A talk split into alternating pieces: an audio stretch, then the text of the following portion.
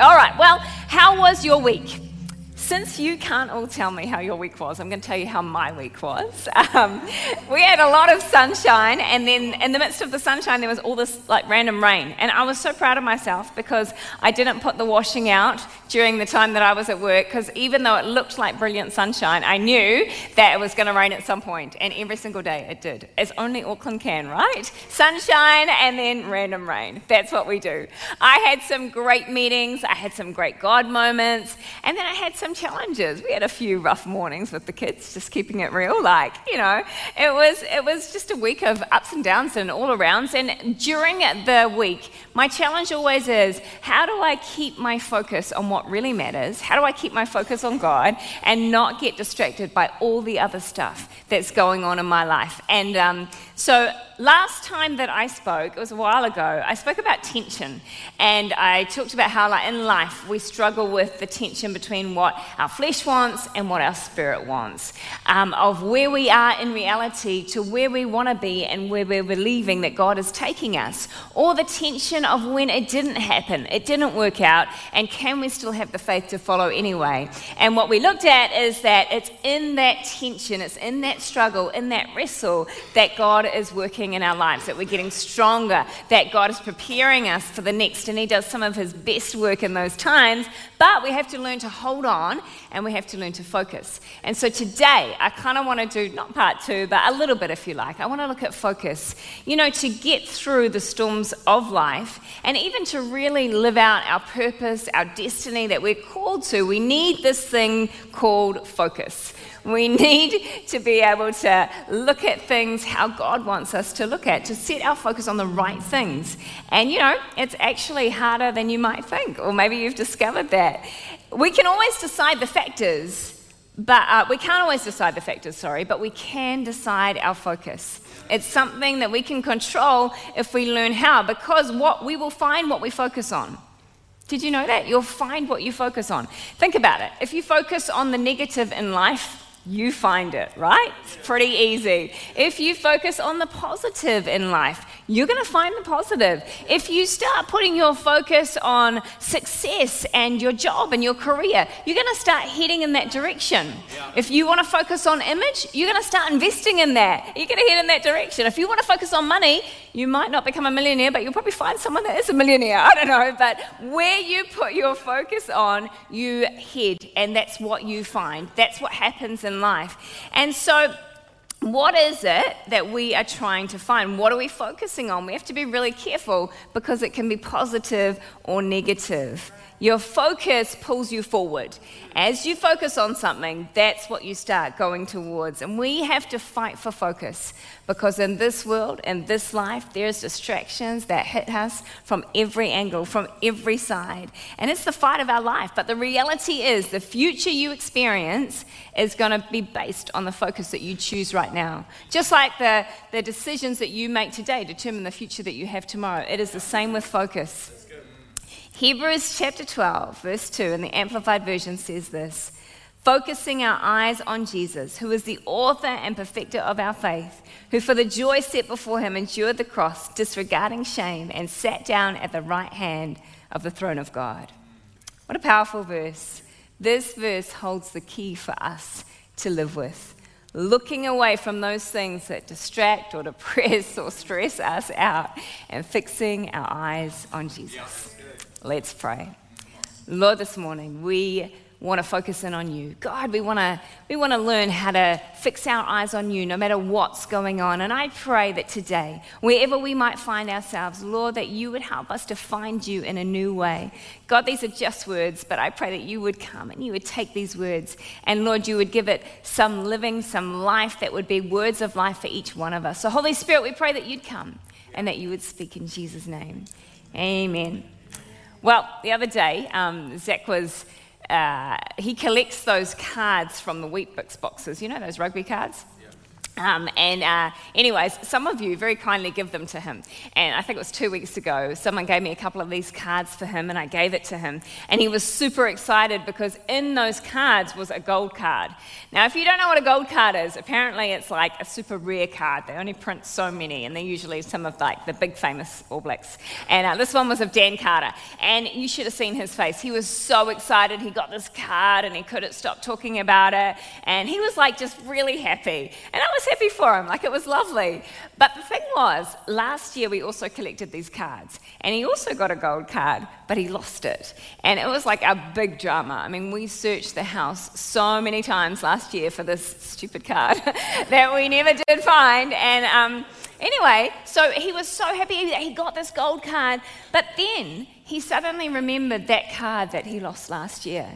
And it was amazing, like he went from so happy to really upset, and all of a sudden we all had to start searching the house again. We all had to go through all his old cards. We all had to look through everything ten times, and he was really upset, like it really got to him. He was mad, he was frustrated, and I had to sit him down, and I, I gave him a good talk. I gave him a mini sermon by yours truly.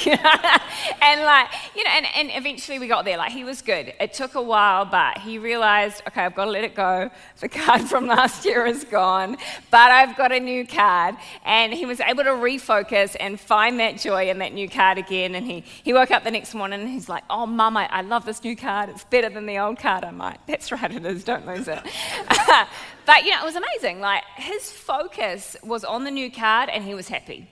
And then he remembered the old card that he lost, and he was so upset. And then he was okay. He let that go, and he was back to being happy on the new card. And it was just so interesting how what he focused on totally determined his feelings, his actions, how he affected everyone else. And, you know, I thought to myself, man, I'm so guilty of that too.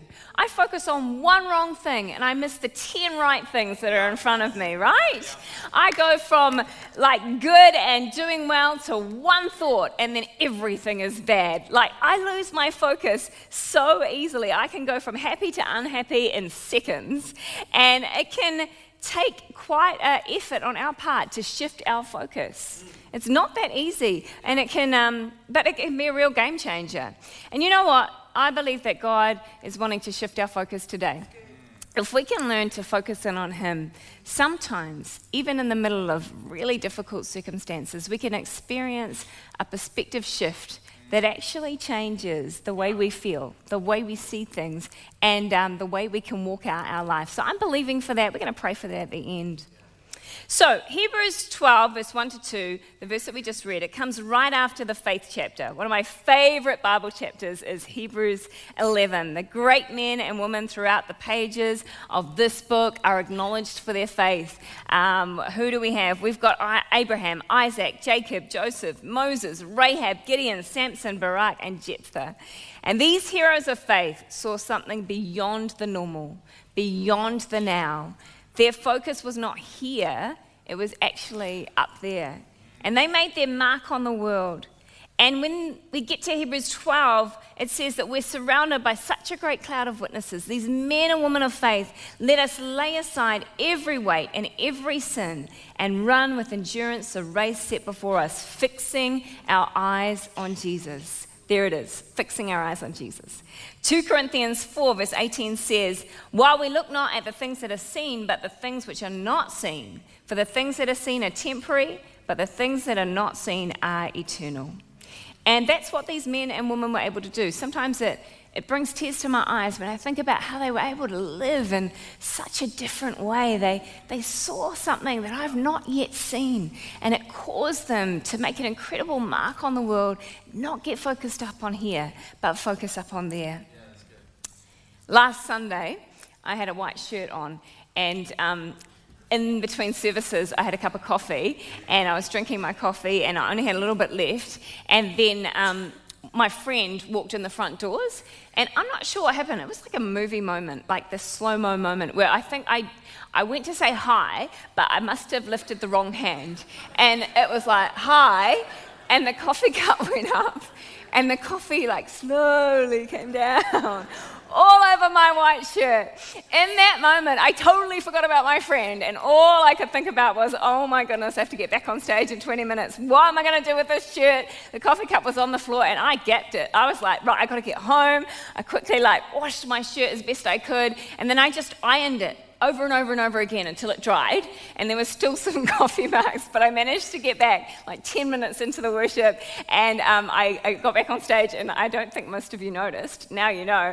Why am I telling you that? I'm doing therapy. No, um, but the thing was, like, I literally, I saw my friend, and I was so excited to see her, but next minute, like, I don't even know what happened to her. I think she picked up my coffee cup. I was out. Like, I did catch up with her at the end, but it's amazing, like, in just a moment, my focus completely shifted from my friend to myself and my shirt, and like, what was I going to do? Well, I think this is common for many of us, and I want to look at a, a passage in the Bible this morning about Peter. Don't we love Peter? I love Peter. There's so many great things about him. What do we remember him for? We remember him for fishing. We remember him for water walking, for cutting off the ear of the, the soldier, for denying Jesus three times, for building the church, for being an amazing apostle, for that message that was Acts chapter two, right? He preached about the Holy Spirit, for um, signs, wonders, and miracles. Peter is a great character. I love Peter. But I want to look today at the water walking moment. Can we look at that? Matthew chapter fourteen, verse twenty-two to thirty-six. It must be one of the most famous Peter moments in the Bible. Uh, let me read it to you. All right, it says this. Immediately, Jesus made the disciples get into the boat and go on ahead of him to the other side while he dismissed the crowd. After he dismissed them, he went up on a mountainside by himself to pray. Later that night, he was there alone, and the boat was already a considerable distance from the land, buffeted by the waves because the wind was against it. Shortly before dawn, Jesus went out to them walking on the lake. When the disciples saw him on the lake, they were terrified. It's a ghost, they said, and they cried out in fear. But Jesus immediately said to them, "Take courage, it is I, do not be afraid." "Lord, if it's you," Peter replied, "tell me to come out to you on water." "Come," he said. Then Peter got down out of the boat, walked on water, and came towards Jesus. But when he saw the way, when he saw the wind, he was afraid, and beginning to sink, cried out, "Lord, save me!" Immediately, Jesus reached out his hand and caught him. "You have little faith," he said. "Why did you doubt?"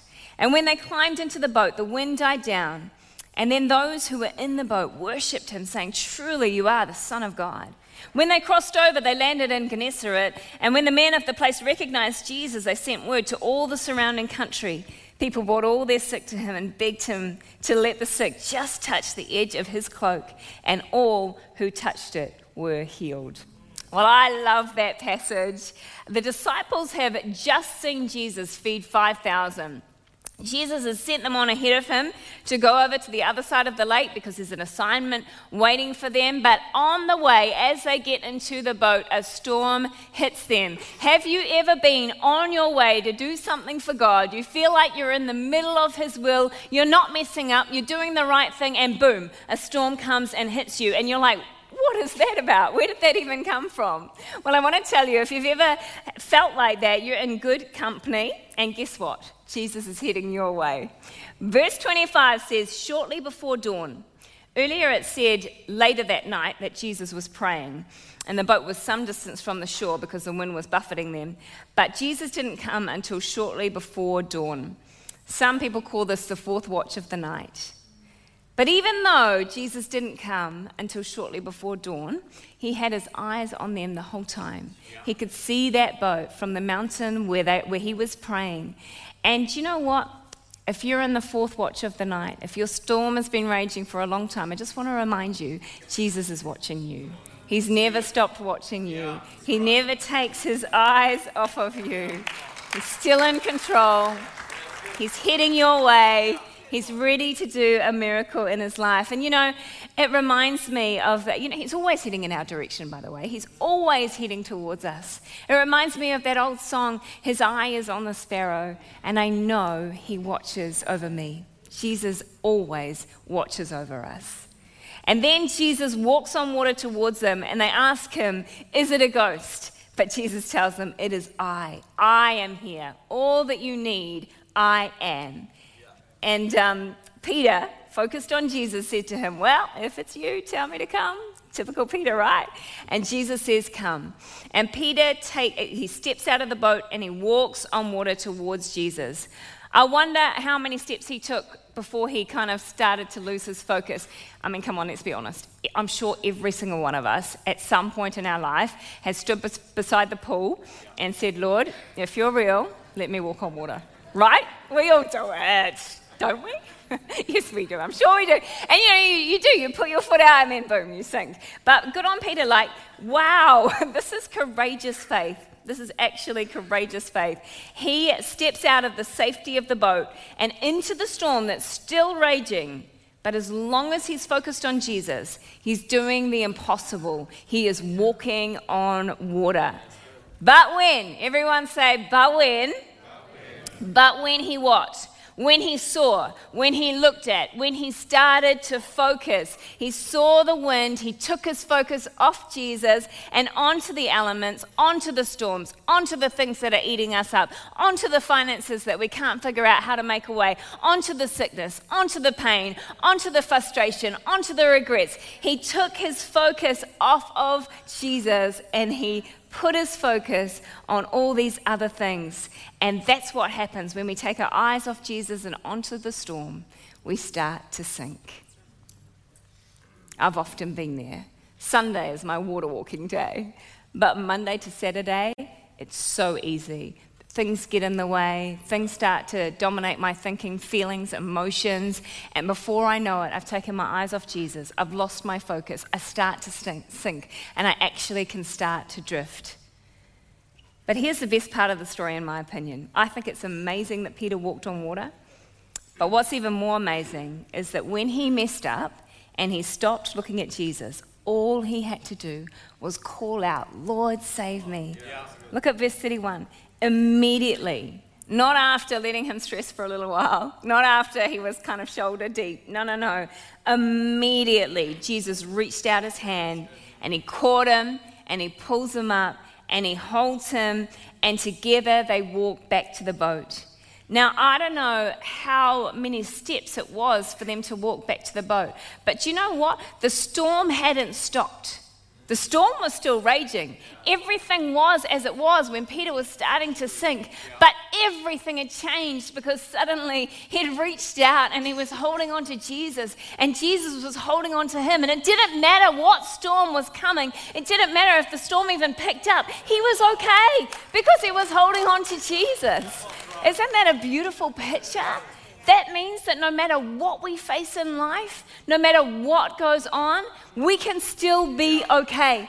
Even as the storm keeps on raging, if we call out to Jesus, if we hold on to him and he holds on to us. And I think that's an incredible picture.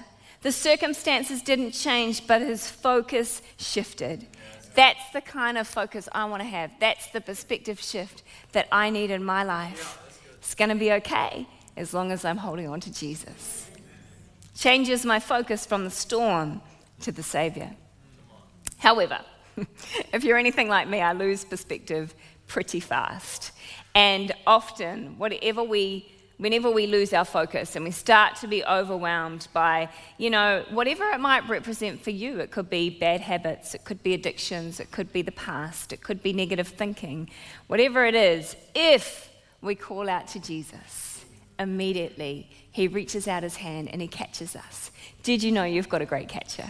Jesus is a great catcher. He never misses. And he's ready to take whatever we throw his way, he'll catch us. I want you to save that image in your head. Hit the save button. You're going to need that one. We have a great catcher. Jesus is our great catcher. Verse thirty-two says, and when they climbed into the boat, the wind died down, and then those who were in the boat worshipped him, saying, truly you are the Son of God. Not only did the storm stop, but the disciples had a revelation of who Jesus really was.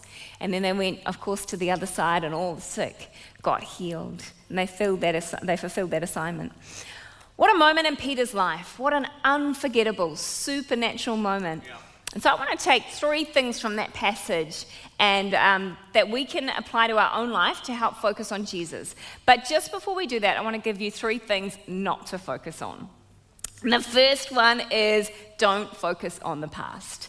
This is hard. This is a really tough one. Philippians three, verse thirteen and fourteen, the Apostle Paul, and he had a horrendous past, he says this, "But one thing I do, forgetting what is behind, straining towards what is ahead, I press on towards the goal to win the prize for which God has called me heavenward in Christ Jesus." Now this was a challenge for Paul. I mean, here's the guy who went from persecuting Christians. Many death was on his head because of what he did to those that he is now trying to reach with the gospel. So when he says this verse, it's real for him. Like he really had to let go of the past. He really had to focus on the future. We can't change the past, but we can do a lot about the future. This is why we have the cross. This is why we have a Savior. With Jesus, our past is forgiven. We can let go. We can be free of it. Everything that's gone before us, and we can focus on what is ahead. Yeah. It's not just our own regrets and mistakes, though, is it? Sometimes it's the things that have been done to us, that the hurt that people have caused in our life, those things that didn't work out, the disappointments. It's time for us to choose to focus on the future, on what's ahead and not what's behind. You know, in Genesis, there's this gripping story of Sodom and Gomorrah. If you've never read it, you want to you want to go back and read it. It's pretty incredible.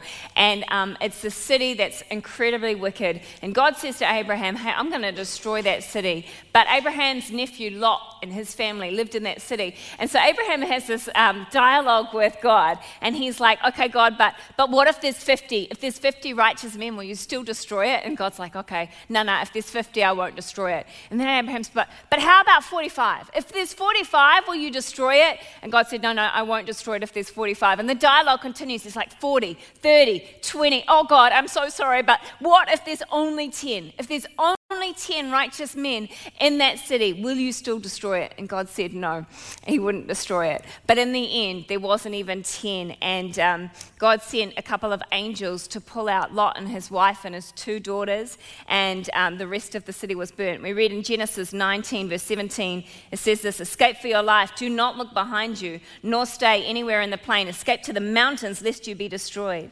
But then in verse six, we read, uh, twenty-six, we read that Lot's wife looked back behind him, and she became a pillar of salt. There's actually a verse in Luke seventeen, verse thirty-two, that says, remember Lot's wife. Why would that verse be in the New Testament? Because we can't afford to keep looking back. Yeah, it's good. Actually dangerous. Yeah. It's actually destructive. It cripples us. Learn from the past, yes, but don't live in the past. Yeah. Don't get stuck in the past. It's so easy to get stuck in the past, but it's not what God has for us. Our best is ahead of us. And you know, we've got to choose to shift our focus from the past daily, if you have to, and let it be just that, past, and focus on the future. Number two, don't focus on the storm. This is what got Peter. He looked at the wind and the waves and he started to sink. In life, there are so many storms we have to navigate, right? I used to think when I was younger that there's not that many storms. How wrong I was. Uh, life is very stormy, and the storms can be totally overwhelming, and it's not easy. But as we, but if we focus on the storms, on just the things we're struggling with, and that's what consumes us, we begin to sink like Peter did. Now, the storm's not easy to put aside, and I don't think we have to completely. But what we need to learn to do is that remember to focus on the storm stopper. Yeah. He's in the middle with us. Yeah. Let him hold our focus. And it is amazing how, like Peter, you can be right in the middle, but you focus on God and he comes in and he shifts your perspective. And suddenly it just looks different. It's hard to explain, but God can do that. Circumstances may not change, but your perspective has shifted. You know, it reminds me of And remember too, uh, you know, it's only during those storms often that he can do the deep things inside of us that he wants to. There's not always any other way to get that stuff. Uh, remember the story about Elisha and his servant, and uh, one of the foreign kings wanted to kill Elisha um, because he was telling uh, the king of Israel their, their battle plan, basically. So he sends all these men, and um, they're in their little hut or whatever it was, and his servant said, oh, my Lord, look out, look out the window, like there's so many out there, we're going to die kind of thing. And Elisha says to him, no, there are more for us than against us. And then he prays that prayer, and he says, Lord, open his eyes that he might see. And suddenly the servant's eyes were opened and he saw chariots of fire surrounding them. And it was amazing. His perspective totally shifted. The, the people out there were still the same, but suddenly he saw beyond just what was out there to God, beyond the situation, looking after them. And God caused blindness and, and they were totally fine. But, you know, God can change everything. If he can, in the middle of that storm, if we can focus on him, he can shift our perspective and it will help us to navigate through. All right, number three, don't focus on yourself. Well, I'm not going to talk much about this one because it's very hard for me. And, um, you know, we've heard it said that when we're in pain, the best thing to do is get out of our front door, go across the street, find someone else in pain and minister to them. If we can focus, get the focus off of ourselves and onto someone else, it is better than any therapy or self-help that we can do. Not that those things are bad, but it's going to shift our focus. Uh, we need God's grace for this one. But the more we focus on ourselves, the more selfish and unhappy we become. Isn't that true? Like it's actually self-destructive. Feelings versus focus. This is a hard one, but remember, feelings lie. Feelings are not necessarily the truth. Feelings are just feelings. We need to make sure that we focus on what is real and what is right and put our focus on God. Don't let your feelings dominate. Don't let your feelings be the deciding factor in life. They will get you into trouble. Let's focus on Jesus. All right. How do we put our focus on Jesus? Well, Peter gives us three keys. I'm going to go through them really quickly. As we start to, the first one is as we start to lose our focus and sink, like Peter, cry out to God, Lord, save me. Yeah. It's a short prayer, but one you can say as often as you need and as many times as you need. And as you say it, your focus is shifting back onto God, your Creator, and He's going to meet you. He's going to come towards you. Number two, stay close to God. Peter was never far from Jesus. As a disciple, he followed him very closely. And this is a great key for us. If we can stay close to God, it's much easier to keep our focus on him. Stay close to him by, by spending time in prayer, by reading the word, by worship, by coming to church and prayer meetings, getting in a good life group, having friends that inspire you to be closer to God. It's actually an easy method to stay close to Jesus. Environment is a powerful thing. Number three, worship. One of the best tools to get focused on God is praise and worship. Stephen Feddex says this, and I'm going to steal it. Actually, I heard that. If you say something three times, the first time you say, Pastor Stephen said it. The second time you say, I heard it said. And the third time you say, as I always say. That's how we get our lines. No, it's not. But anyway, uh, he said um, worship is worry in reverse. Not spelling, but like it literally is the opposite of worry. As we worship, we can't worry at the same time. And it's a great perspective shifter. Worship your way through to find focus. I believe that God is calling us today to choose fo- to focus primarily on him. Yes, we live our lives, there are good times, there's happiness, there's victories, there's there's battles and there's there's struggles. But there's, there's a greater battle going on right now, and that's the battle for our focus. If Satan can keep us distracted, distressed and depressed about all the things that life throws at us, he wins. That's his plan. Um, his plan is not necessarily destruction, it's distraction. Yeah. He doesn't need to distract. We do that quite well on our own if he can just distract us. And he does a pretty good job, right? With this thing, it's massive. With information, technology, everything that's going on in the world, distraction is right there. Sometimes I wonder whether speaking in tongues is a language that we don't understand um, so that we can't get distracted as we do it, you know? We just speak in tongues without distraction. I don't know. But sometimes we give up because it's too hard or we're too tired or we think we have to feel happy to move forward. Sometimes, though, we have to push past and focus because we love God enough, because we love people enough, yeah. because we're called, because we have a purpose, because greater is he that is in us than he that is in the world. Yeah. Let's push past the distractions and let's choose to focus in on God. You know, it's a call to narrow down our focus. I think in this time and in this season, we can't afford to focus on everything. We actually have to narrow it down and choose to block out some voices. It's really hard to focus on the voice of God if you have too many other voices distracting and speaking into you. Sometimes we have to narrow our focus in what we choose to do. We can't do everything. We just don't have time. What are we going to choose to do with the time that we've been given? Can I suggest that God is asking us to focus on prayer, on the pursuit of Him, yeah. on the power of God, so that our world can see this great God that we serve? Join us on Friday, six thirty to ten thirty, half night of prayer.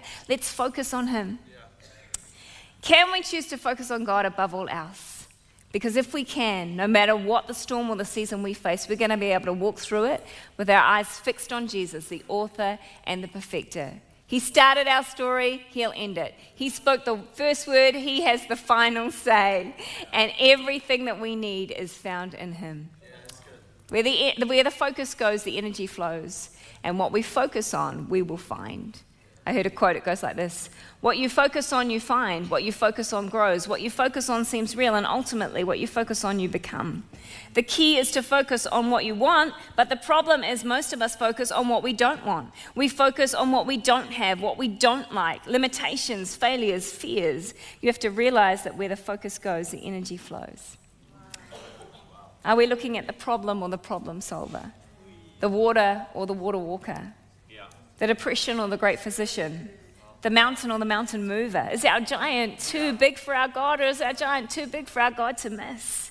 Do we see what the ten spies saw, that we can't take the land, that it's too hard, there are too many obstacles? Or do we see what Joshua and Caleb saw, and we see a land and we are well able, we are more than able? We need to keep our eyes on Jesus. The mystery of life is that even when we have it all, even when we finally get the thing we so desperately wanted, somehow we're still not totally happy. It's not quite enough. We still feel like we're missing out on something. The only thing that can fill that in life is Jesus. That's why so many of the great missionaries of old that we read about, like Hudson Taylor, David Livingstone, Amy Carmichael, the Elliots, Brother Andrew, different people like that, they saw something that we're yet to see, I believe. And they were able to lay aside everything, everything, and give their lives for this great gospel. I think they're the modern day heroes of faith. And sometimes when I read their stories, I think, God, help me to see that. I want to have that vision that would cause me to live not for this world, but for the great cause and the great God that we serve. Yeah. What we focus on, we'll find. What are we going to choose to focus on today?